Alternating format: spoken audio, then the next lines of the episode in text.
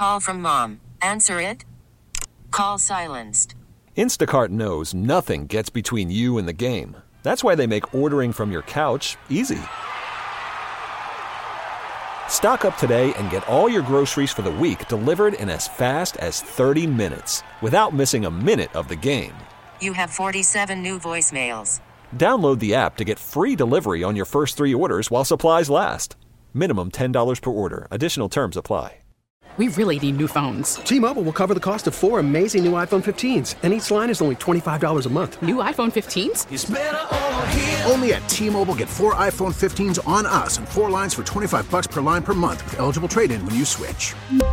Minimum of four lines for $25 per line per month with auto pay discount using debit or bank account. $5 more per line without auto pay, plus taxes and fees. Phone fee at 24 monthly bill credits for well qualified customers. Contact us before canceling account to continue bill credits or credit stop and balance on required finance agreement due. $35 per line connection charge applies. Ctmobile.com. It's been a rough year for stocks, and that's putting it mildly. But at least if you've been listening to the Gains podcast, you were aware of the down markets coming and then could invest appropriately. Now we're turning towards a new year with new hope. But folks, we're not out of the woods yet. And our guest today says a secular bear market could be on the table. I'm Andy Gersher, and this is Gains.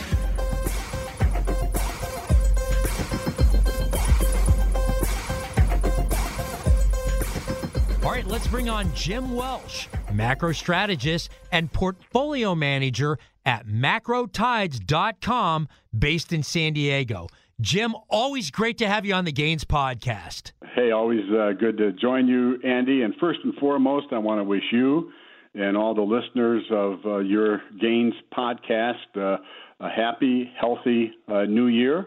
And uh, also, uh, I just want to acknowledge that I think you've done a great job this past year in providing quality information to listeners, uh, which has allowed them, I think, to become more knowledgeable about financial markets, uh, take advantage of some of the crazy swings we've seen.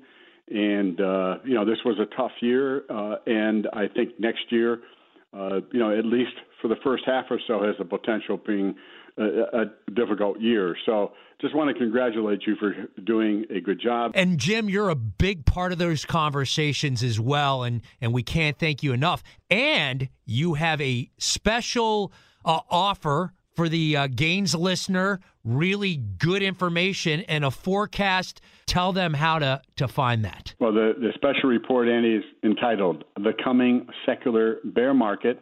All they have to do is send me an email, Jim Welsh Macro at Gmail. I'll send this special report out, and I'll probably include a recent um, uh, monthly issue of Macro Tides and one of my weekly technical reviews, all as uh, part of the, the season of giving uh, that we're in, and also out of appreciation for their listening to uh, Gains podcast. And take Jim up on that offer. It's a there's a ton of great information that you're going to be able to use going into the next year. So we'll uh, definitely take Jim up on that. Jim, one more time, give him that email. uh, Jim Welsh Macro at Gmail. But let's start with that. You kind of teased this special offering. What are you seeing going forward, and kind of give us a little uh, primer on what we can expect on that that forecast? Yeah, well, basically, if you look at the Dow Jones Industrial Average over the last 40, 140 years, pardon me, you'll see these big extended periods of rising prices, uh, a secular bull market, which are then followed by a secular bear market that can last anywhere from 10 to 15 years. We saw one between 2000 and 2010, which included a couple very significant declines in the S&P, but those declines were quickly reversed by a combination of fiscal and monetary policy. The more protracted one occurred from 1966 to 1982, and that was instigated when inflation broke out in 1966 and the Fed uh, had to respond to it. So to me, there's some parallels, not exact, but there are parallels between the window that we've just seen 2022 and looking back to 1966. So the point is just very simplistic in one regard that uh, like night follows day, secular bear markets follow secular bull markets. And I look at debt uh, the increase in debt over the last 30, 40 years, uh, demographics, and how that uh, will really limit uh, GDP growth in the United States for the next 20 years to less than 2%, and at the same time with big increase in debt. Uh, back in 1982, uh, government debt was 60% of GDP. It's now 130%. And as interest rates go up, more and more of the annual budget has to be allocated toward you know servicing the huge mountain of debt and that means those funds can't be used in other spending, whether it's social spending, military spending, it doesn't matter. They get crowded out because supporting and servicing debt becomes preemptive. So, uh, again, there's a bunch of other things I cover in that report, a lot of charts. Uh, as I said, I think people will find it instructive, interesting, uh, and I just want to jive, if you will, people's minds. Most people have been conditioned and told to buy and hold only. And that works great in a secular bull market. But a secular bear market plays by an entirely different rule set, and it really requires people to become more tactical. Not with all the portfolio, but at least a portion of the portfolio to be able to deal, deal with the big ups and more importantly, some of the really big downs that happen during a secular bear market. So I mean, what kind of time frame are we looking here? I mean, kind of lay out what how this plays out a little bit, since you've kind of teased yeah. this. Uh, Well, I I think potentially it began this year, as I said, with the behavior of inflation in 2021 and 22 is very similar to what happened in 1966. And the monetary policy required to bring inflation down from 40 year highs it doesn't happen overnight. It's going to take time. There's going to be a certain amount of inflation or uh, pain, if you will, that has to be experienced. And the piece basically says, hey, we've got some big problems that have been kind of on the back burner for a long time. And there often happens is during a secular bull market, they go from the back burner to the front burner. And by their nature, they don't get solved in two or three years. So, from a time standpoint, I think it's possible We've already begun a secular bear market. Historically, 10 years is the minimum, uh, more likely 15. And I think, as I discussed in that piece, Andy, that some of the challenges that we're facing, to me, imply that it's likely to be closer to the 15 year time period. Um, and again, it's just a question of waking investors up, making them aware of this possibility, and then thinking and then taking action to maybe change the way they've been investing for much of their investing lifetime. Uh, because if they don't, if you're 45 or 50 years old and there's a 15 year secular bear market, you know, when it comes time to retire, you're not going to have the pool of funds that you really thought and hoped you would have because that's what secular bear markets do. And and let's kind of just talk about how do you handle that? How do you position yourself? I mean, you've hit us with some pretty heavy yeah. news here at the end of the yep. year and yep. looking out really kind of this could go on for a while. What's yep. the play? What's your advice for folks? Well, I think this year kind of offers a little bit of a roadmap potentially, Andy, in the sense that we have seen some significant declines. We then have seen 10 to 15 percent rallies. And so, first of all, if you're just buying and holding, you're down, you know, 15% uh, or more in the S&P, down over 30% in the Nasdaq.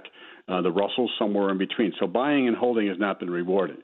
If you have bonds, they've gone down uh, a lot. So, the 60-40 allocation, which worked beautifully in in uh, the, the secular bear market from 2000 to 2010, has worked terribly this year. So the point being is it means that just instead of buying and holding, people have to have the skill set to identify when a, a decline is likely and then at the same time be able to identify when um, the market is poised for rallies of 10 to 15 percent so that which we've kind of as as you kind of were talking about at the beginning i mean that is the cycle that we've been seeing throughout the year. I mean, we're just coming off of one. A lot of people, when the markets climbed off those lows and started uh, gaining a little traction, a lot of people got really, really bullish for things to turn again. So, uh, this is, you're saying a lot more of this to come. Yes. Yeah. Because again, I, I don't think monetary policy is going to be able to solve the, the inflation problem in one fell swoop. Now, Chair Powell and other members of the FOMC have said they want to avoid the mistakes of the 1970s, where they would jam on the brakes, raise the Fed funds rate aggressively, tip the economy into recession, which then forced them to do an about face, ease interest rates down, and the net result, inflation never was fully squeezed out of um, you know the economy, and uh, and the net was that inflation kept getting higher and higher from 1966 to 1981, 82.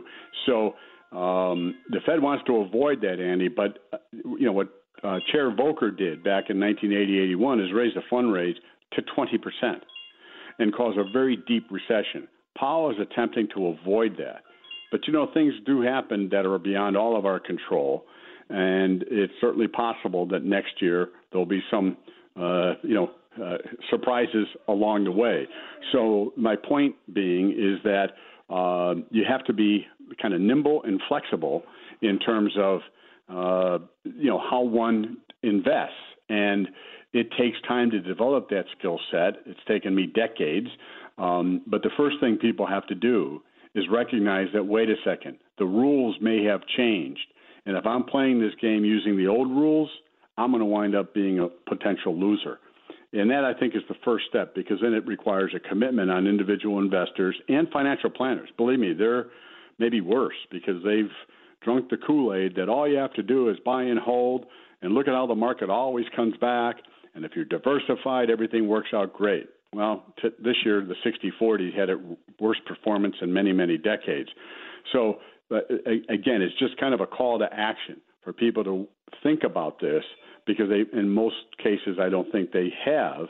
And then, you know, what I'm attempting to do is explain all the reasons why this is possible to add some gravitas to the the thought discussion that people will have with themselves and maybe their financial planners and so forth um, because it just it, it's really important it's just that simple this doesn't bode well for growth it seems like the value growth uh, battle uh, we're going to see value as the winner here, especially long term. You know, we're a big fan of the uh, Dow theory uh, here yeah. on the Gains podcast, talk about it all the time. So, with this latest forecast, it's clear that you definitely see a retest of those lows we put in before. Yeah, that's been my view. I expected in mid-October, I thought we could see a rally that would take the S&P up to around 4100. You know, what I said was 4050 to 4150. As it turned out, it got exactly to 4100.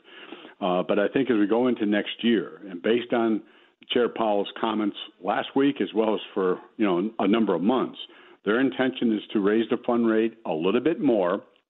People are going to get excited at the point in time where the Fed actually hits the pause button that will probably be a trigger for a rally.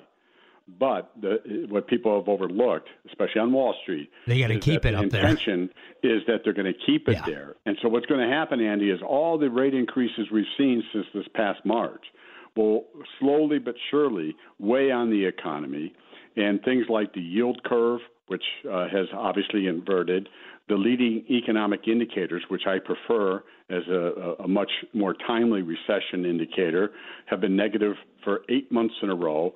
And then lastly, in the third quarter, uh, banks increased their lending standards pretty aggressively.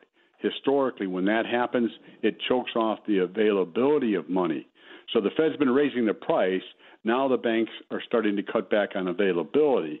When you add all that up, it, to me, it, it, suggests that the probability of a recession is really high.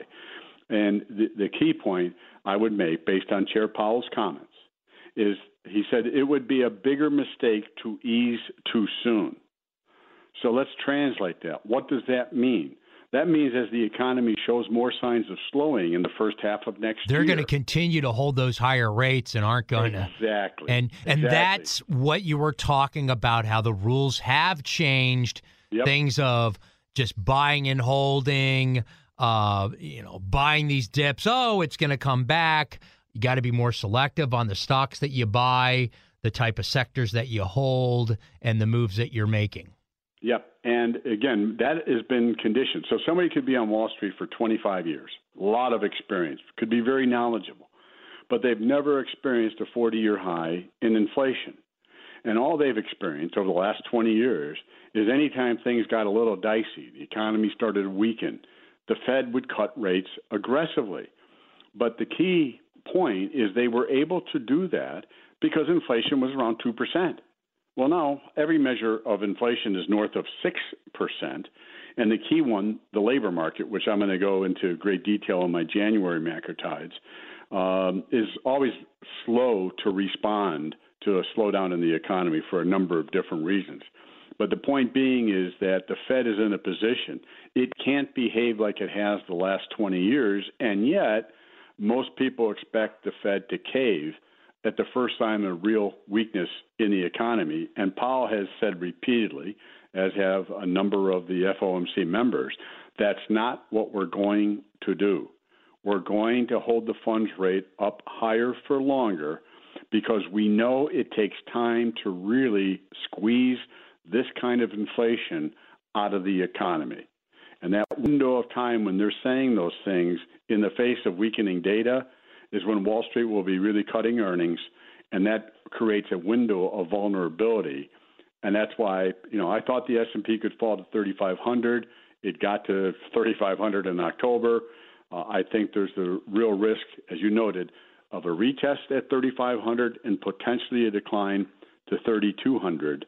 Um, that is the 61.8% retracement of the rally from March 2020 to the January 2022 high. And, you know, that's just a guidepost.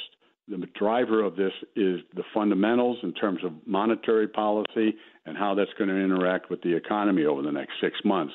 But that gives me a guesstimate in terms of where might the S&P fall. And this last year has been very, very helpful.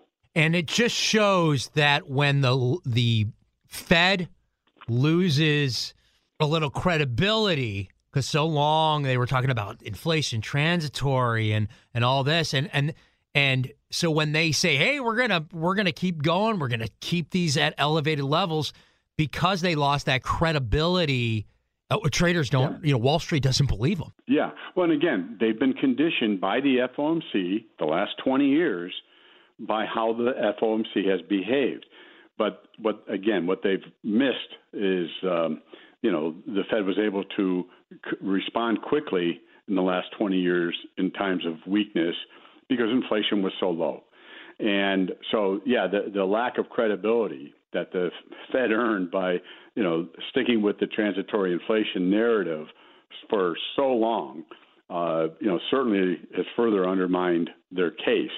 Um, but I, I, again, I just think most people um, don't fully appreciate that, yeah, the rules have changed. The Fed recognizes that the rules have changed, and they've changed monetary policy, and yet Wall Street continues to act as if you know it, it, none of this is actually happening for real. Um, and you know, Powell has repeatedly said how important this is. And the thing I would also note, Andy, which I think is important, in the last several speeches that he's given, he's talked about the hardship that high inflation puts on lower income people that are trying to make ends meet. And he looks at it as okay, we have a trade off to, in the short run, slow the economy. Yes, the unemployment rate is going to go up. That's going to cause some pain. But longer term, that will be far less pain than uh, if we choose not to address inflation quickly, firmly, resolvedly, uh, and really bring it down. Because, as he's pointed out, uh, once Volcker did what he did, we then had several decades of relatively low inflation, which was great for living standards and for lower income people to be able to, uh, you know, put food on the table uh, and everything else. So I think that's the source of his conviction, and a number of even the doves on the FOMC, uh, Andy, who in the past would have objected to raising rates this manner. I think they bought into it like, you know what, longer term, this is what we need to do to help the people we really want to help. So uh, that's their motivation. And I believe Powell is very sincere when he expresses that. Hey, be sure to subscribe, follow, leave us a five star review on Apple Podcasts if that's an option for you. And as always, subscribe and turn on those notifications so you know when a new Gains episode drops. We drop Gains episodes on Wednesday. We'll be right back with Jim after the break. Call from mom. Answer it. Call silenced. Instacart knows nothing gets between you and the game. That's why they make ordering from your couch easy. Stock up today and get all your groceries for the week delivered in as fast as 30 minutes without missing a minute of the game. You have 47 new voicemails. Download the app to get free delivery on your first three orders while supplies last. Minimum $10 per order. Additional terms apply. Selling a little or a lot?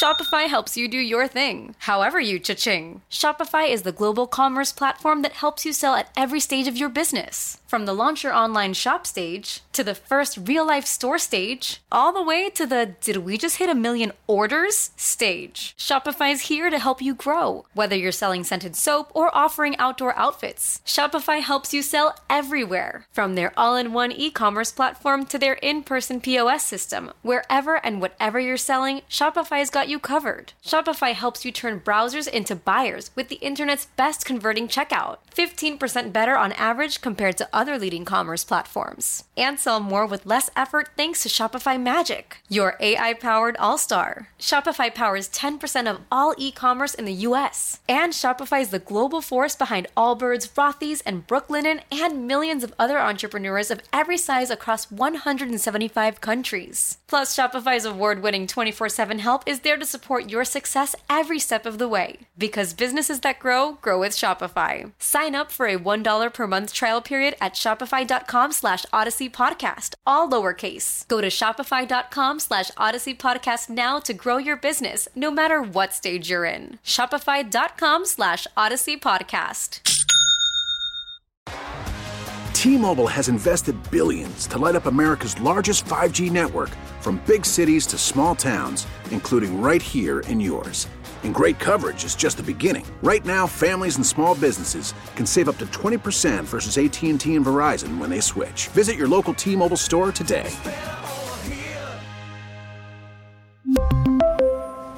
Plan savings with three lines of T-Mobile Essentials versus comparable available plans. Plan features and taxes and fees may vary.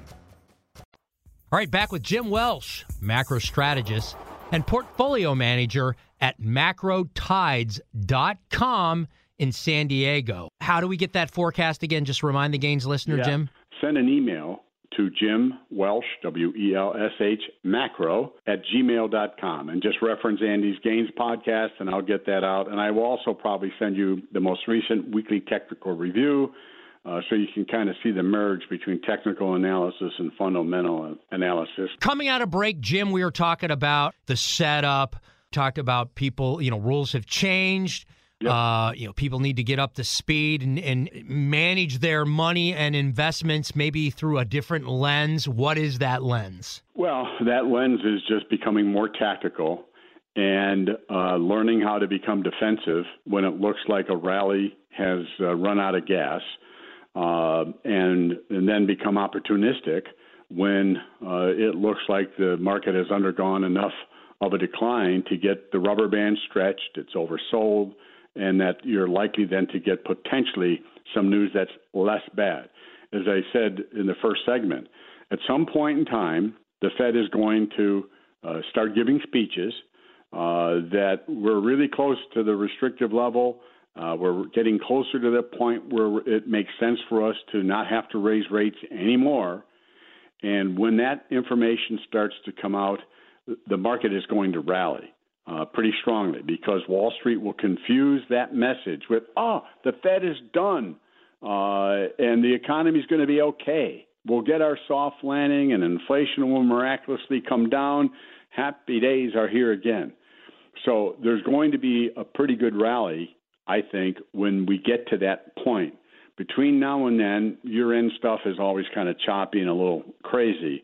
Um, and the first few days of every new year, you get a lot of pension fund inflows into the market uh, and so forth. So early January could also be positive.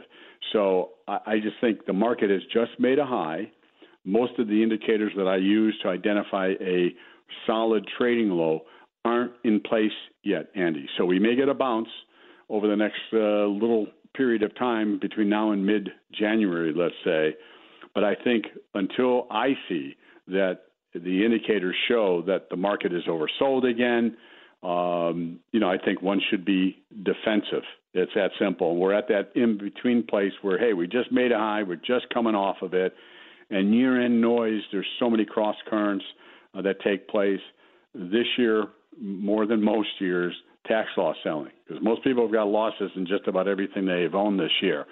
So it's going to be choppy. In fact, I wanted to ask you real quick: is is is that tax loss harvesting maybe why we're not getting a Santa rally this year? Um, yeah, I think that is contributing to weight on. I mean, I think the dominant thing was what Powell said last week kind of shook people up again. It's like, oh my goodness, they're serious. Uh, you know, the dot plots show they're going up to 5.1% on the funds rate. They raised the unemployment rate, lowered GDP, all the things that I predicted they would do before the FOMC meeting, because I think the Fed is trying to convince Wall Street that, hey, inflation didn't recede as fast as we thought it would.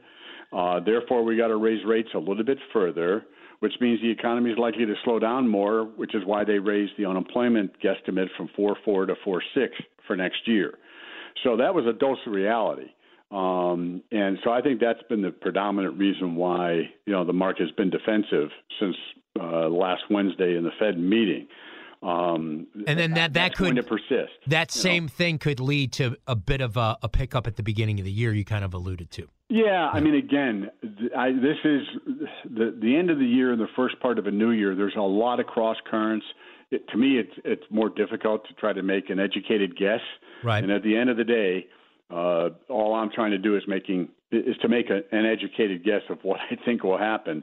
Um, so, uh, what my anticipation is that there's a sell-off coming. Uh, when the market gets modestly oversold, it'll set the stage for a decent sized rally. And I think, again, the most important rally in the first part of next year will come when the Fed starts signaling that, hey, we're pretty much there. The next Fed meeting isn't until February 1st. So that's why I think there's a vacuum uh, for a period of time where the Fed is just going to continue to give speeches and harp on this messaging. We're going to 5.1. We're going to keep it up there. We're serious. And, um, you know, I think the CPI is going to continue to come down. Uh, that's all constructive. But Powell went out of his way, Andy, in his November 30th speech at Brookings to, in effect, do a pivot. In fact, that's the title of my January letter. Uh, most people missed the, the, you know, Powell's pivot, and that was away from inflation. You know, they're happy to see it coming down. But Powell said most of the problem with inflation is in core services – and that's directly related to the labor market. And then he went on and, and kind of said, okay, it's going to take a long time for that to really unwind, which is why we have the funds rate staying at that you know high level through all of next year. So again, when we get better CPI reports, you know, the, Wall Street's going to respond. I think just like we saw this uh, last week, better CPI had a big pop market topped within 15 minutes after it opened after that good CPI report. I just think we're going to get more volatility like that because, as I said, in mid January, I think it's January 14th, the CPI will come out. At some point in time, we'll see the labor market, you know, job growth will slow from the 250 to 275 monthly range. Powell, in his Brookings speech, said, you know, we need about 100,000 jobs to keep up with population growth they want to see job growth below 100,000 because that's what it's going to take to get the labor market to show signs of easing. Um, so, you know, that will be another, if you will, uh, potential uh, misunderstood fact when we get a job growth that shows, gee, we only had 50,000 jobs or minus 50,000 jobs. Wall Street may want to spin it. Oh yeah, Powell's finally getting what he wanted, and you'll get a rally. So again, but he's still, but the Fed's still going to hold, and yes. that's not going to deter them from I don't uh, know, not doing for a while. You're staying the course. So You're then, right. well, I mean, are you dollar cost averaging on these dips? What's the play for investors? How do they handle that? I mean, we obviously don't want to just sit in a bank account with cash. Well, Uh, it is for- actually making some money these days. You're uh, right. Well, so it's that's a good point. In the world, Um, you know. uh, for a lot of us who have gotten out of the market, sold a lot of our positions at much higher levels, who are sitting on cash. I mean, I've as I've said the last couple uh, podcasts, I myself personally, when we do see these dips, I'm buying quality companies that I f- see a big future for. I like Meta. I'm buying Meta Mm-hmm. right now on the dips. I I'm a big believer in the metaverse and some of the stuff that's coming down the line. I think that's a good play. It's been beaten up. I love Bitcoin, and we just recently did a uh, we have a million dollar forecast on Bitcoin in the not too not too far down the road. Dollar Yeah, cost yeah. averaging into that when opportunities. What are you buying when you when you see these dips? Are you buying value? Are you buying growth that's beat down? Uh, what's what's the play? I mean, I, I guess you got to be very selective here in what you're getting in and out of, and and and it's not just the um, you know just going with market trends. And again, you may have to be very more specific in the stocks that you buy. But I mean, what are you looking at? What's what's your advice? Well, it's I look more at sectors and the index level itself. So if the S and P is trading at 3850, and I think there's a shot for 4100, you know, to me the easiest play is go along the S and P, as opposed to in this kind of environment. I think it's almost a little bit more challenging to try to say, okay, which sectors are going to do as well, if not better, than the S and P. Let's go with the S and P. I see. So you're straight up trading. So like on the dips, let's go long S and P. Let's use an ETF. Uh, after I'm done here, you can tell me which uh, uh, vehicles you're using. Then Yes. then markets are getting a little frothy. Unload that position. I don't know if you'd short, but you could use a, a ETF to short, or you Yes. you hold that dry powder and wait for your next move. That's kind of what I'm feeling your That's- tactic is right now. Yeah, I mean, basically, that's what I try to provide in the weekly technical review that you know comes out every Monday. Uh, so in mid-October, uh, early November, my take was, uh, you know, basically I was looking for a rally up towards 4,100. When the S&P got to 4,028 and higher, I recommended it's time to lighten up. Uh, so on that, going into that CPI report, the day before, it was like, okay, if the S&P trades above 4100, it's time to lighten up. As it turned out, it traded up to like 4102. Um, so we're kind of in between now. The market isn't oversold. We've just come off a high. I think after a period of choppiness, there will be another buying opportunity sometime in the first quarter. It's just not in, you know, I don't see it right here, right now. Uh, I liked the oils back in June. I would look at XLE, which is the oil ETF. Uh, if it drops down to 76 to 78 dollars a share, to me, that's where I would suggest it's time to buy XLE. Um, so you know that's one that's on the radar. I liked uh, going long TLT because I thought we were going to see Treasury yields come down as it became more obvious that the economy was slowing, and my expectation was that we would see a big decline in the consumer price index and that people would kind of confuse that with really what the Fed is doing with policy. But in the short run, it would bring Treasury yields down. And as a result, we've seen 30 year Treasury bond drop from uh, about 75 basis points. That's a big decline in less than two months. TLT ran from the low 90s, got up to 108, 109, which was one of the target range that I talked about in terms of retracement levels and so forth. So I try to be opt- opportunistic. And in this kind of environment, Andy, it's like, okay, if we have a conversation two weeks from now, I might have five things to, to say, okay, these are the things I really like. You can buy them now. We're at a place, uh, as I noted, where it's like, you know what? I'm not pounding the table on anything right here, right now, because I, I think one has to respect the downside and the market is not oversold. In sectors like uh, energy, had a great year. They're kind of, I don't want to say overowned, but you know, uh, I think they're vulnerable potentially to some more weakness, uh, maybe especially as we get past year end. you know, where people want to take some gains, but they want to push it into next year's tax year. Right, right. You know, so. Well, that could be a um, factor actually at the beginning of the year then. Yes, exactly, exactly. All so, um, anyway, that's kind of where I'm at. I, I wish I had more ideas. No, Uh, no, I, liked your- completely understand. I'd rather. When we talked uh, a month or two ago, I thought, you know, gold at 1630, I think it's a buy. I think it's going to rally to uh, above 1730 as it started to move up. I, I said, okay, 1750, 1780. When it got to 1770, I said, okay, I don't know what it's going to do here. But after you know recommending it at 1630, it's time to take some chips off the table at 1770. And uh, I, I think there's a risk that gold could drop under 1616 sometime next year. If it does, I think it'll be an unbelievably great buying opportunity. Yeah, I'm But actually near-term- looking for that. Yeah. I'm looking for that opportunity. As a lot of people know, I, I was a former precious metals trader, Okay. and um, I watched gold and silver religiously. And I'm in the camp with you that we're going to get, we're going to test down at those levels, and then talk about an opportunity because I think gold long, long term out is going to do really, really well, um, especially considering the setup and not having the the the market act the way it has the last couple of years. Uh, some folks may even start looking at gold again. Crypto has lost a little bit of its luster. When when that happens, by the way, I, that's when I buy. Sure. But Well, but no, yeah that's- yeah That's and the right approach, Andy. Is is when people are throwing it out, and uh, a lot of the negativity is manifesting itself in selling pressure. That's the time to start getting interested. And again, I like looking at charts because I think that gives one price levels that are important uh, and could be significant in terms of forming a bottom or top or whatever. For me, looking at gold, if somebody pulls up a chart going back to 2020, uh, gold peaked at $2,070. I think it's been, cor- and it had a big rally going into that high.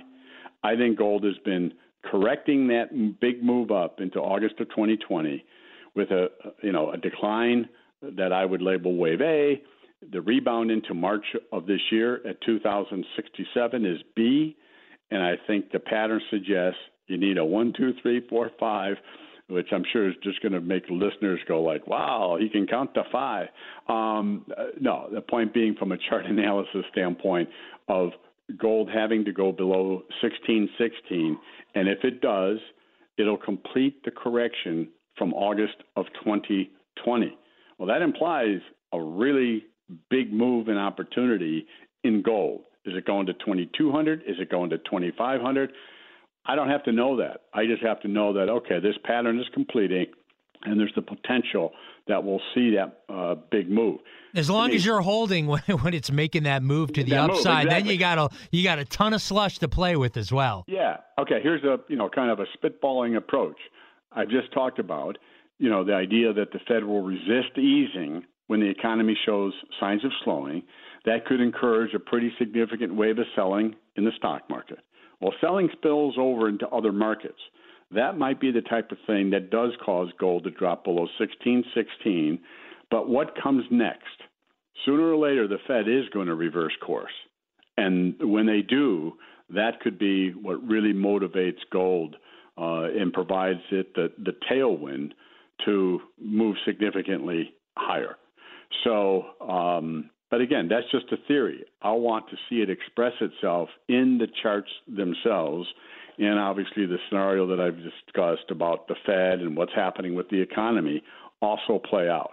But those pieces fit, and so that's to me what I'll be watching very closely in the first half of next year because I share your bullishness, Andy, is that at some point in time, gold has the potential of having a fairly significant rally. It's just there could be, you know, one more decent sized stumble before that rally begins. As we wrap up today's Gains uh, podcast, Jim, what's your takeaway? What's your final thoughts? as we've talked. Uh, learn about being tactical, learning technical analysis, um, and, because I think it'll be really, really helpful. Um, and next year is very likely to be very similar to this year until we get to the point where the Fed will decide to reverse policy. I will add, they believe in forward guidance. They've been using it all year. Wall Street hasn't paid much attention. But sometime in the second half of this uh, 2023, Andy, I suspect we'll start to hear some uh, FOMC members give speeches about when they will begin to talk about cutting rates. That will be a very uh, opportune time for the stock market. Um, uh, so again, we're talking second half of next year. And we'll certainly have you on to talk all about them. Big thanks to Jim Welsh, macro strategist and portfolio manager at macrotides.com in San Diego. Hey, be sure to subscribe, follow, and leave us a five star review on Apple Podcasts if that's an option for you. And as always, subscribe and turn on those notifications so you know when a new Gains episode drops. We drop Gains episodes on Wednesdays. Before I go, I want to wish everybody a Merry Christmas, and I'll see you on the other side. A News Radio. T-Mobile has invested billions to light up America's largest 5G network from big cities to small towns, including right here in yours.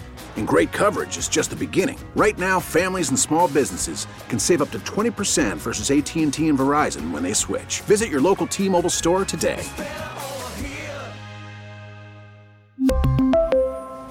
Plan savings with 3 lines of T-Mobile Essentials versus comparable available plans. Plan features and taxes and fees may vary. Spring is a time of renewal, so why not refresh your home with a little help from blinds.com? We make getting custom window treatments a minor project with major impact. Choose from premium blinds, shades, and shutters. We even have options for your patio, too. Blinds.com invented a better way to shop for custom window treatments. There's no pushy salespeople in your home or inflated showroom prices. Our design experts can help you find the perfect window treatments on your schedule. We'll even send free samples directly to you. Plus, we can handle the measuring and installation for you. Unlimited window treatments installed for just one low cost. And with Blinds.com, you'll always get transparent pricing, no hidden fees. Our free shipping and 100% satisfaction guarantee can put the spring back into your step and into your home, too. Shop Blinds.com right now and save up to 45%. Up to 45% off for a limited time at Blinds.com. Blinds.com. Rules and restrictions may apply. Oh, oh, oh.